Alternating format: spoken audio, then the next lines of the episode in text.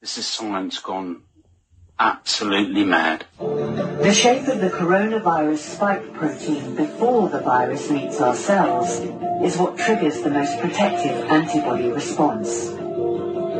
So Keith must make the spike protein in the lab, knocking it into exactly the same shape by adding another protein that acts a bit like a clamp. And that protein is a tiny fragment of HIV. The reason we chose this protein is because it's so well understood. It's a highly stable structure. There is absolutely no risk from this type of vaccine. There's nothing that makes HIV replicate. Fucking rubbish.